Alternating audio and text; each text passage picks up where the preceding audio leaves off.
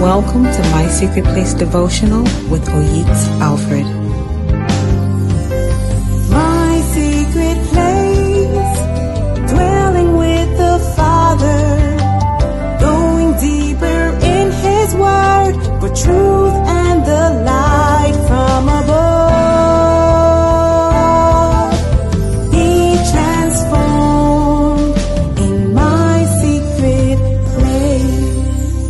Morning. Today at our devotional, we're going to look at something that is more vital than the Christmas season. But first, let us pray from Psalm 68 verse 20. It says, Our God is a God who saves. The sovereign Lord rescues us from death. Hallelujah. Let us pray. Blessed Father, we honor, love, and appreciate you today, Lord. Father, you are the only one that can rescue a man from premature death and destruction. And so, Lord, I put your people in your hands even this season, oh God, that you preserve and protect and rescue us from untimely death, oh God, in the name of Jesus. Grant your children long life, Father, that not only we see the end of this year, but we'll see the next season in the name of Jesus. Amen. Hallelujah. You know, eh, at the first coming of Jesus, the world was actually not prepared. The strange thing actually is not that the world was not prepared. The strange thing is that the Jews, the Israelites, they were not prepared. The reason I say it's strange for the Jews not to be prepared is that these Jews or these Israelites are the people that God kept on speaking to for many years, telling them that he was going to send his son who is going to be the Messiah. And so the Jews or the Israelites taught their children, who taught their children's children, that the Messiah is coming. Now, one would expect that because they've been told several times that they would be living in expectation of the coming of the Messiah. That is the first coming of the Messiah. You think that there'll be an expectation and they'll be waiting in preparation for him. But the strange thing is that when Jesus finally came, Though they had preached about it, they had read about it, they had talked about it to their children, when Jesus finally came, they were not prepared and they were not even expecting the coming of Jesus. That is the first coming of Jesus. As a matter of fact, very few people knew that the Messiah had come and fewer people were prepared for his coming. You already know the few of them that were prepared for his coming or knew he was coming. One of them is a group that is quite popular, the wise men. We're not told how many they were. We just know that they gave three types of gifts, gold, frankincense, and myrrh, but that doesn't mean that there were three. But we do know that wise men knew that the Messiah was born. They knew through the star. But there's another person who also knew his name was Simeon. He was aware and he was prepared. The Bible tells us in Luke chapter 2, if you read from verse 25, it says, At that time there was a man in Jerusalem named Simeon. He was righteous and devout and was eagerly waiting for the Messiah to come and rescue Israel. The Holy Spirit was upon him and he had revealed to him that he would not die until he sees the Lord's Messiah. So that day the Spirit led him to the temple. So when Mary and Joseph came to present the baby Jesus as the Lord required, Simeon was there. He took the child in his hand, praised God, saying, Sovereign Lord, now let your servant die in peace as you have promised. So you see, Simeon was among those who knew and were living in expectation of the first coming of Jesus Christ. You have another prophetess. Her name was Anna. The Bible says in verse 38 of Luke chapter 2 that she came along as Simeon was talking with Mary and Joseph and she began praising God. She talked about the child to everyone who had been waiting expectantly for God to rescue Jerusalem. So you see the wise men, they knew, Simeon knew, Anna knew. What about the shepherds? Remember the Bible tells us in Luke chapter 2 verse 18 to 12 talks about the shepherd who were watching their flocks by night and an angel came and told them about the birth of the Messiah and then they rushed to go and see the Messiah. So what about the millions of Israelites that had waited and heard and heard and heard about the first coming of the Messiah? When Jesus finally came, these people were not waiting they were not looking for him. And even when he came and walked in their midst, they didn't care that he was there. The Pharisees and Sadducees and scribes, who are even the ones talking about the coming of the Messiah, when they came, they couldn't recognize that this was the Messiah. As a matter of fact, they fought against him. But guess what? There's going to be a repeat performance of what happened in the first coming of Jesus. There's going to be a repeat performance because Jesus is coming the second time. And the exact same thing that happened in the first coming of Jesus, where many people were unprepared, many people were not even expecting him, is going to happen again in his second coming.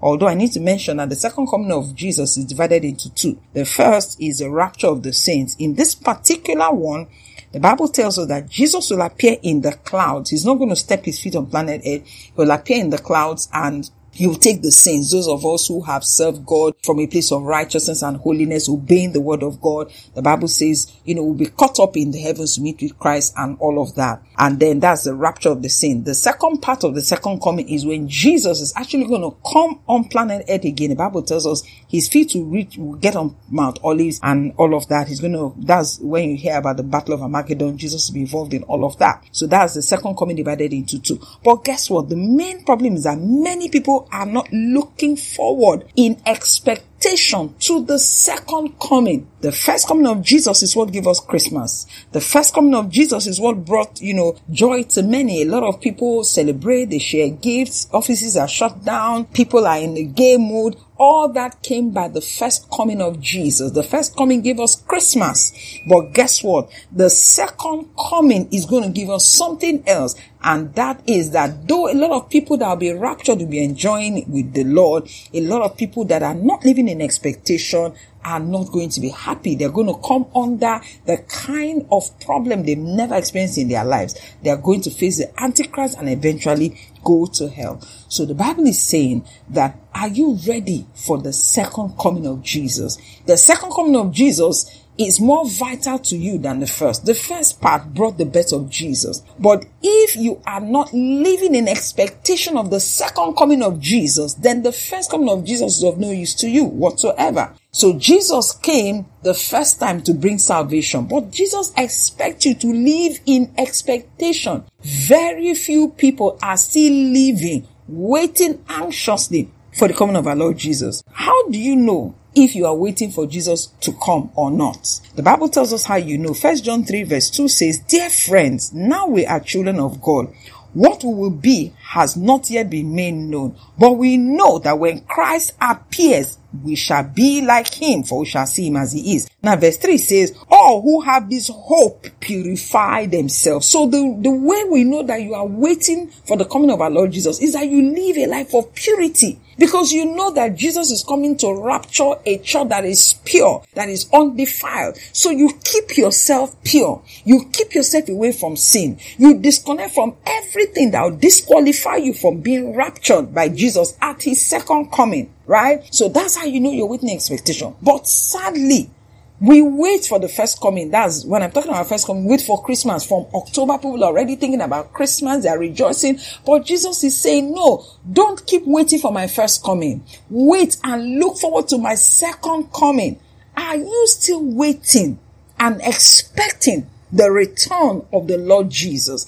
That should be the focus of your life. Are you ready and prepared to meet your God? Are you ready and prepared to meet Jesus if he comes a second time? The only way to get ready is to make sure that you live a life of righteousness. You live a life of purity. You live a life of holiness. Number one. Number two, make sure that you are doing that which he called you to do.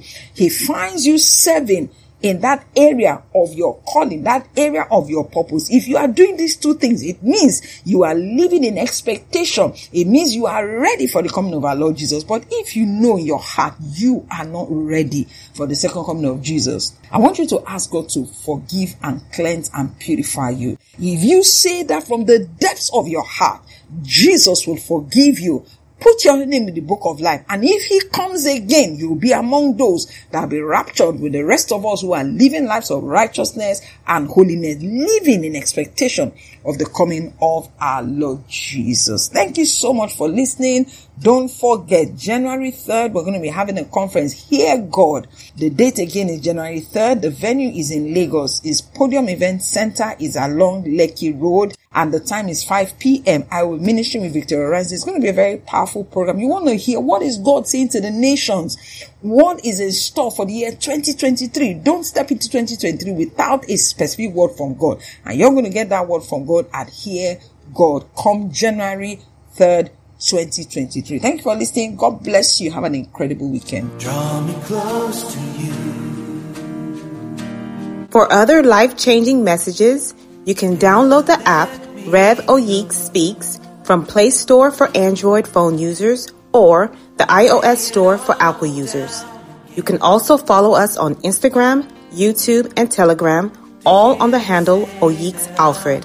Thank you so much for listening. Have a blessed day. You are my desire.